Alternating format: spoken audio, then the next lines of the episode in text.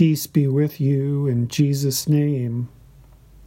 We celebrate the cornerstone of Christ Jesus. If you're building an archway of stones, you would need to find the perfect fitting piece to finish it off. And Jesus tells us that He is this essential piece that completes everything. Once we put Jesus in the place of honor and glory, everything else goes together because he is, as Paul describes, the prize for which God has called us heavenward in Christ Jesus. And so we worship in the name of the Father, and of the Son, and of the Holy Spirit. Amen. Psalm 3 You, Lord, are a shield around me, my glory, the one who lifts my head high. I call out to the Lord, and he answers me from his holy mountain. I lie down and sleep, I wake again, because the Lord sustains me.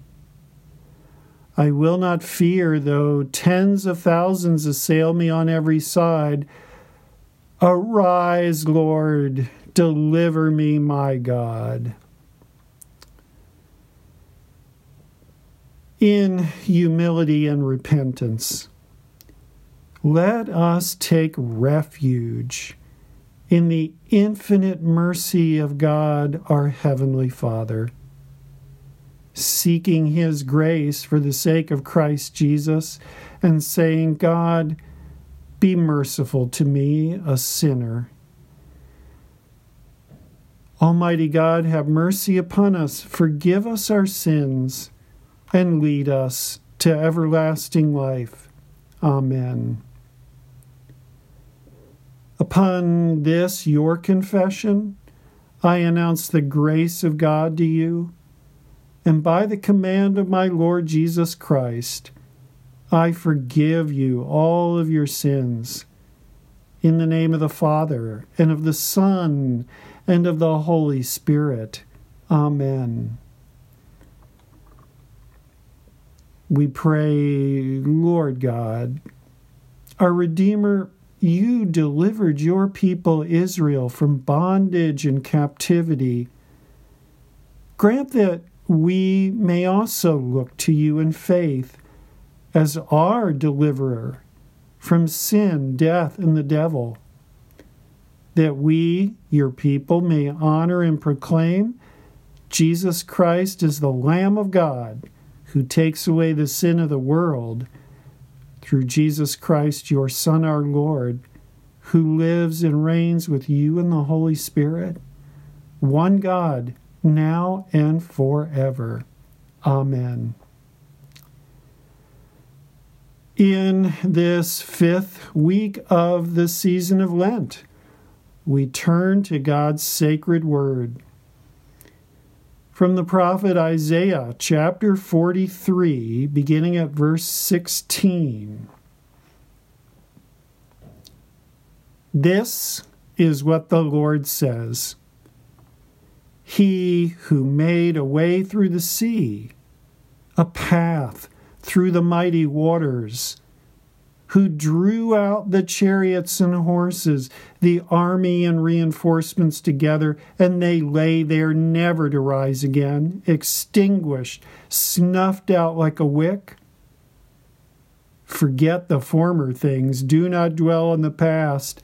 See, I am doing a new thing. Now it springs up. Do you not perceive it? I am making a way in the wilderness and streams in the wasteland. The wild animals honor me, the jackals and the owls, because I provide water in the wilderness and streams in the wasteland, to give drink to my people, my chosen, the people I formed for myself, that they may proclaim my praise. This is the word of the Lord. And thanks be to God. Our epistle lesson is from Paul's letter to the Philippians, chapter 3, beginning at verse 8. Paul writes, What is more, I consider everything a loss compared to the surpassing greatness of knowing Christ Jesus my Lord, for whose sake I have lost all things. I consider them rubbish that I may gain Christ and be found in him not having a righteousness of my own that comes from the law, but that which is through faith in Christ.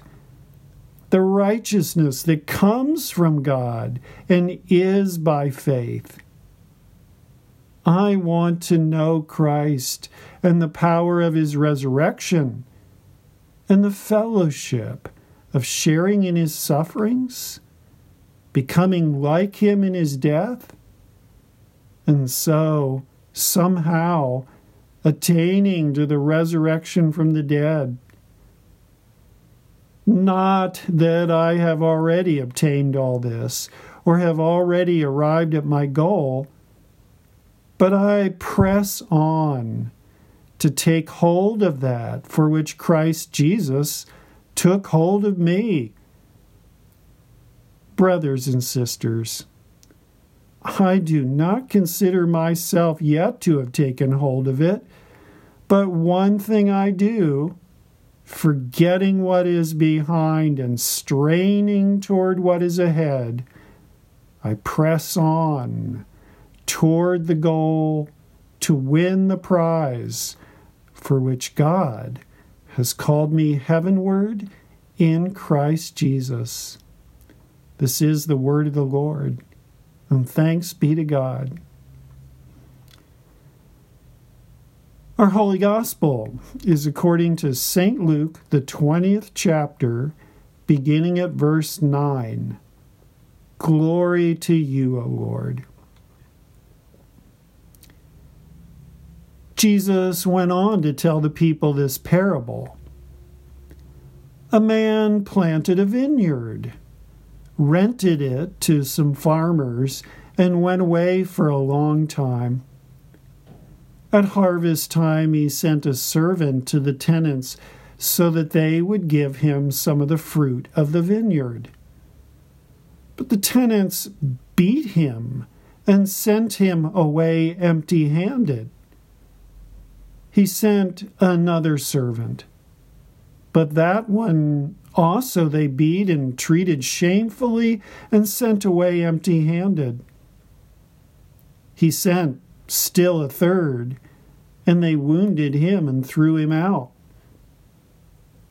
Then the owner of the vineyard said, What shall I do? I will send my son, whom I love. Perhaps they will respect him. But when the tenants saw him, they talked the matter over. This is the heir, they said. Let's kill him, and the inheritance will be ours. So they threw him out of the vineyard and killed him. What then will the owner of the vineyard do to them? He will come and kill those tenants and give the vineyard to others.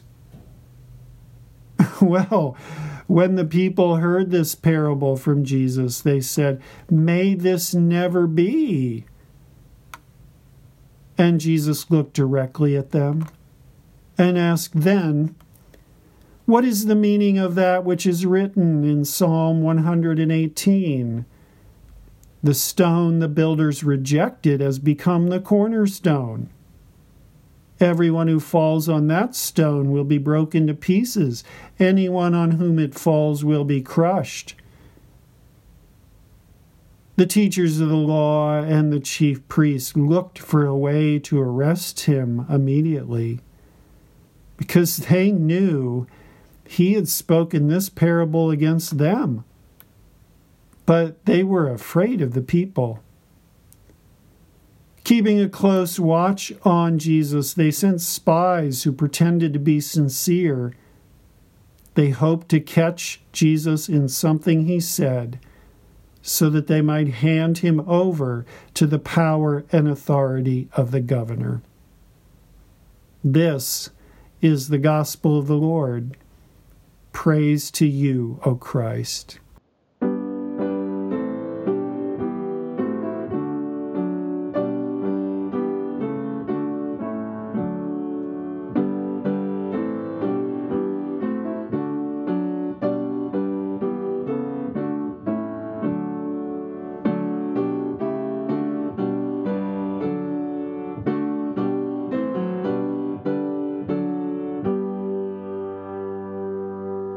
In the name of the Father, and of the Son, and of the Holy Spirit. Amen.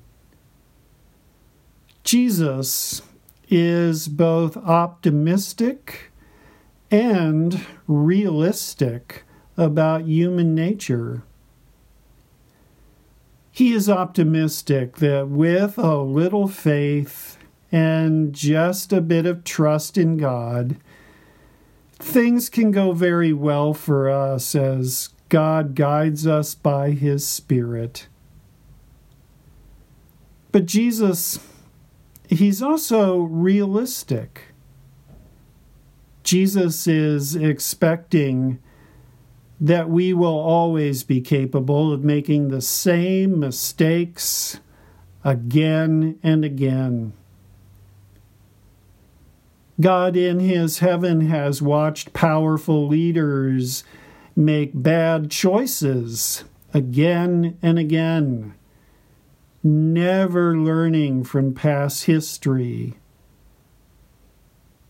God has watched people like you and me get trapped in patterns of thinking and feeling that lead us around in circles. So, here is Jesus wanting to give us good reason to have some faith and trust in God, who is always being faithful to his promises. Jesus will offer himself as the cornerstone, he says. He is the capstone no one has yet seen. Standing in Jerusalem, Jesus is living proof that God will persistently reach towards us to fulfill his promises of love. The city of Jerusalem that Jesus was standing in it was almost entirely built out of stone. So everyone could easily imagine walking by a pile of stones that just did not get used in some building of something or other. And after a while, the pile of stones just gets ignored by everyone but in this pile, there is a perfect stone. It is the stone that could begin and end the perfect, eternal, and infinite building of God. Jesus says he is that perfect stone in the pile that no one has yet seen for its great value. But Jesus, he's realistic. He knows the history. The pattern, often repeated, is that God's reach towards his people has been ignored or rejected again and again. Jesus is the Son of the living God, reaching out for us yet again standing with his feet on the earth now. And well, Jesus could st- could certainly tell us stories that were beautiful and elegant to illustrate the character of God's mercy or God's love. But here now Jesus tells a story that is brutal and direct to describe his expected reception. He says, A man leaves his vineyard to some farmers, and every time the man sends someone back to the farmers, they mistreat him and reject him, sending him away empty handed. And even when the son of the vineyard's owner comes, these farmers reject him and they kill him. And well, this news had not changed in 700 years. Isaiah the prophet had described the fate of God's messenger. He was despised and rejected by men a man of sorrows and familiar with suffering. He was pierced for our transgressions, he was crushed for our iniquities. The punishment that brought us peace was upon him, and by his wounds we are healed. Now, here he is. Jesus now stands in Jerusalem he is this man of sorrows who yet again will be rejected. But at the same time, he will also be the one Isaiah heard say, See, I am doing a new thing. Now it springs up. Do you not perceive it? I am making a way in the desert and streams in the wasteland. Jesus is the stone the builders rejected, and now he is the capstone that makes it all good. How will he create this open new way?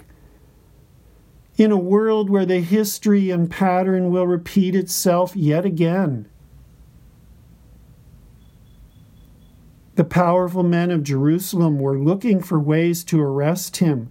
They sent spies to try to catch Jesus in some way so that they could hand him over to the authority of the governor.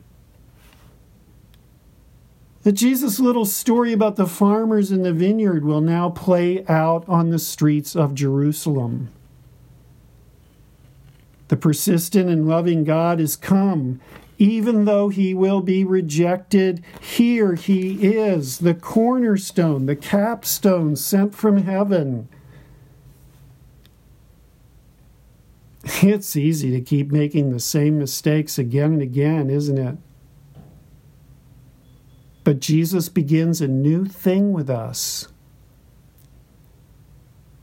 And here, well, it might have seemed a little loony to stand with him on the streets of Jerusalem.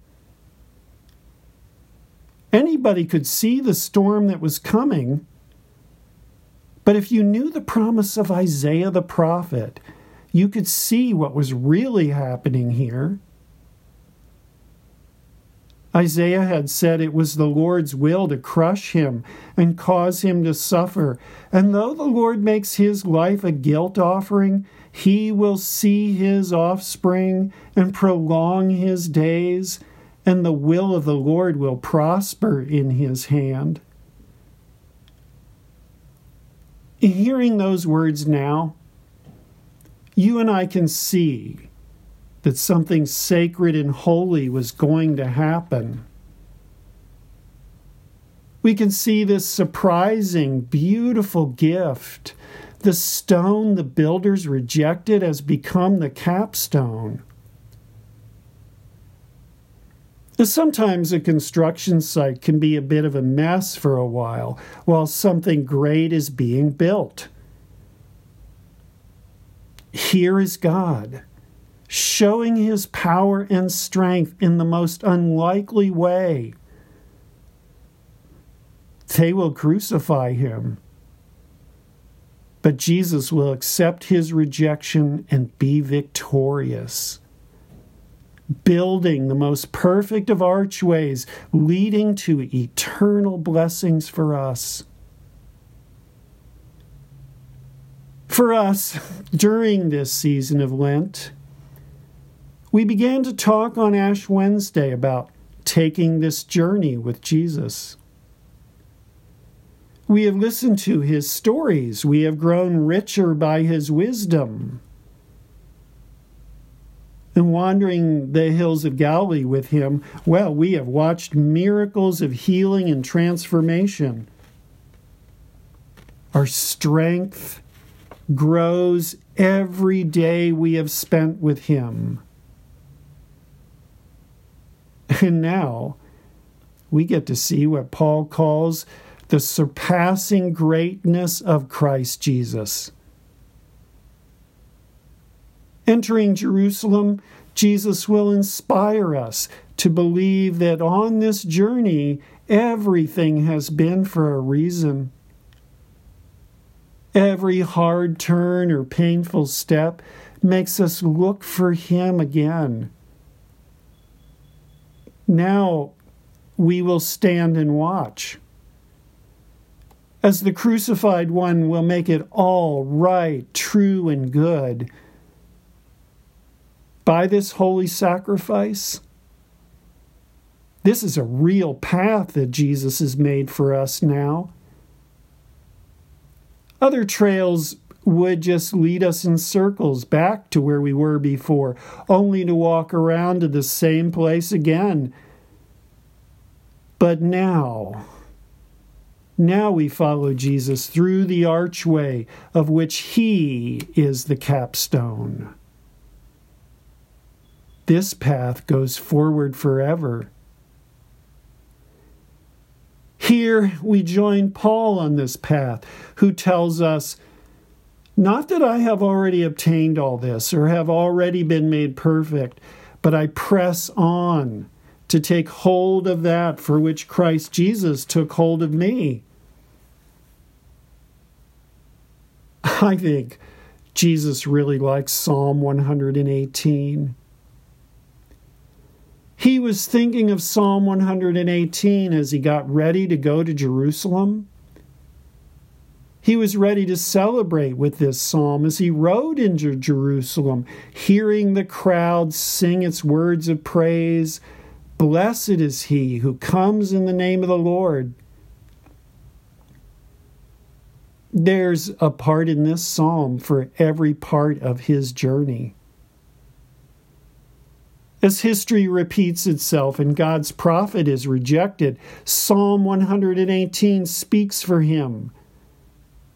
I was pushed back and about to fall. But the Lord helped me. The Lord is my strength and my song. There's a part of Psalm 118 for us to hold on to on that hardest day we will have with Him. I will not die but live, it says, and will proclaim what the Lord has done. The Lord has chastened me severely, but He has not given me over to death. There's a part of Psalm 118 that waits for us until the darkness clears and the light of a new day begins. Then Psalm 118 sings Open for me the gates of righteousness. I will enter and give thanks to the Lord. This is the gate of the Lord through which the righteousness may the righteous may enter. I will give thanks for you answered me. You have become my salvation. Yes, now we see it perfect and beautiful. The stone the builders rejected has become the capstone. The Lord has done this and it is marvelous in our eyes. Let me pray for you that you might be so blessed Good Father, we thank you, we praise you, we worship you for what Jesus has done for us. On our days of pilgrimage, bless us with faith and strength to press on toward the goal, to win the prize for which you have called us heavenward in Christ Jesus. May we be so blessed. In Jesus' name, Amen. I invite you to share with me the words of the Apostles' Creed. I believe in God the Father Almighty, maker of heaven and earth, and in Jesus Christ, his only Son, our Lord, who was conceived by the Holy Spirit, born of the Virgin Mary, suffered under Pontius Pilate, was crucified, died, and was buried. He descended into hell. The third day he rose again from the dead he ascended into heaven and sits at the right hand of God the Father Almighty. From thence he will come to judge the living and the dead. I believe in the Holy Spirit, the Holy Christian Church, the communion of saints, the forgiveness of sins, the resurrection of the body, and the life everlasting. Amen. We worship God with our offerings. I invite you to send your offering to our church by mail. Thank you. Bless you.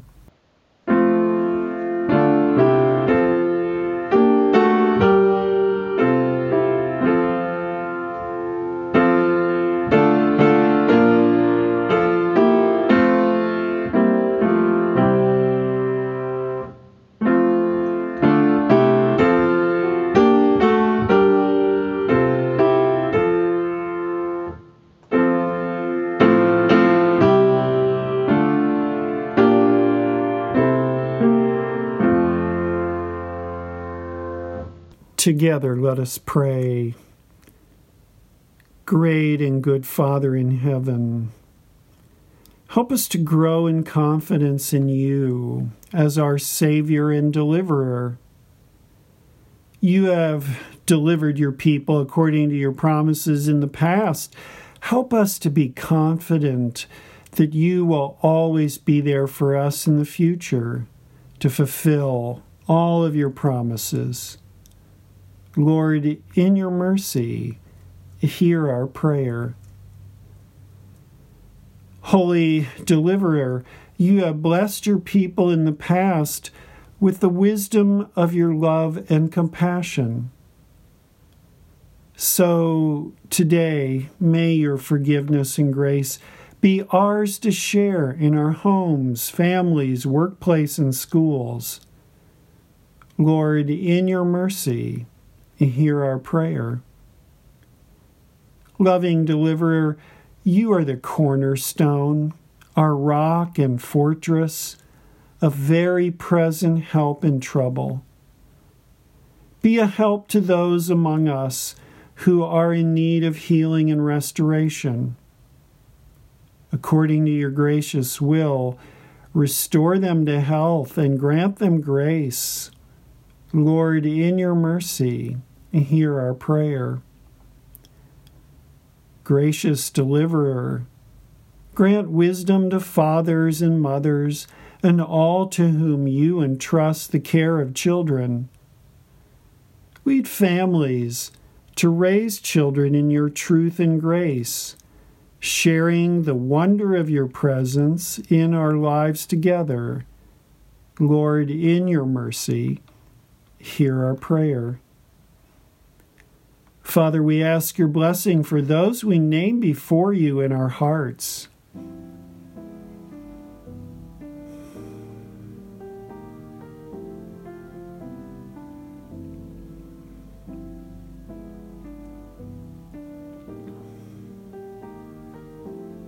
Into your hands, O Lord, we commend all for whom we pray trusting in your mercy, O Father, Son, and Holy Spirit, one God, now and forever.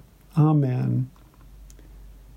Father, we thank you that Jesus has taught us to pray. Our Father, who art in heaven, hallowed be thy name. Thy kingdom come, thy will be done on earth as it is in heaven.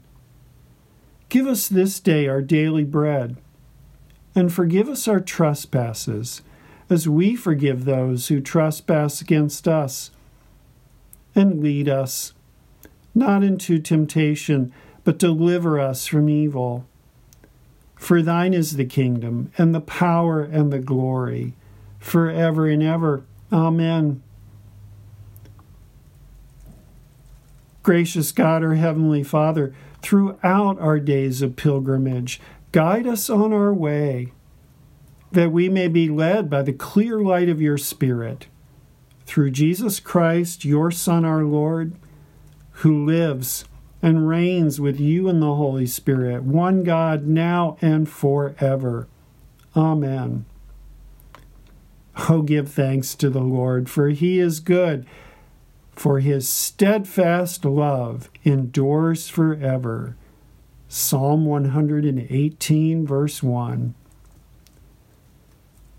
O Lord, fill us with new strength, that we may glorify you. Give us joy in your care and wisdom in your direction. Send us forth this day with your blessing, and bless us with your peace. For Jesus' sake. Amen. And the Lord bless you and keep you. The Lord make his face shine on you and be gracious to you. The Lord look upon you with favor and give you peace. Amen.